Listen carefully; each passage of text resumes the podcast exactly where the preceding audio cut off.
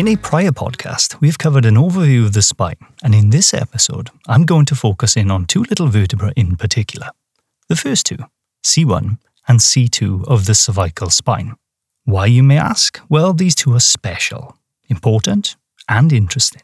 Now, same applies as always. If you have a model or an image of the first two most superior vertebrae, excellent. Follow along, and this will help you. However, if not, let's talk through descriptions and use the language of anatomy to try and envisage what we discuss. Okay, so let's talk mythology first to set the scene. In Greek myth, Atlas was a titan, one of the ancient generations of god that were overthrown by the younger, more well known Olympian gods. You know, Zeus and Apollo and their crew?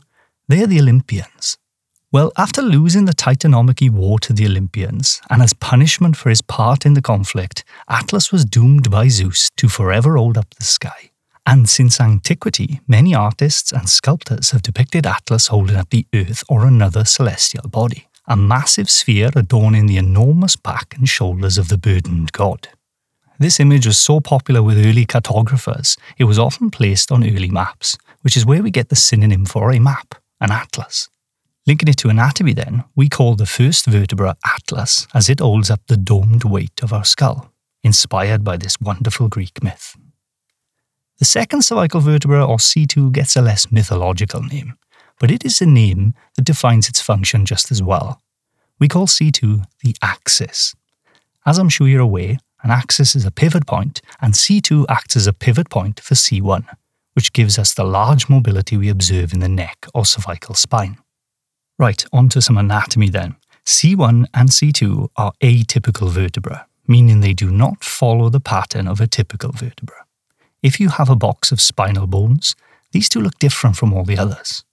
Typical vertebra is a topic Sam has covered in detail prior, so I won't talk about this again. Instead, let's focus on the features that make up C1 and C2, and specifically what makes them atypical. C1 then is very oval in appearance. It has no vertebral body or spinous process, and instead it has an anterior and posterior arch with a comparatively massive vertebral foramen or hole in the middle. As with all other vertebra, this foramen accommodates the spinal cord. However, the anterior portion of this foramen is unique, as it has the odontoid process from C2 passing into it. We'll come back to the odontoid process shortly. Now, either side of the vertebral foramen, we find the lateral masses, these are the bulkiest part of the atlas, and they need to be. The superior surface of this area is the superior articular facet that articulates with the occipital condyles of the skull. This we call the atlanto-occipital joint, a joint between the atlas and occipital bones of the skull.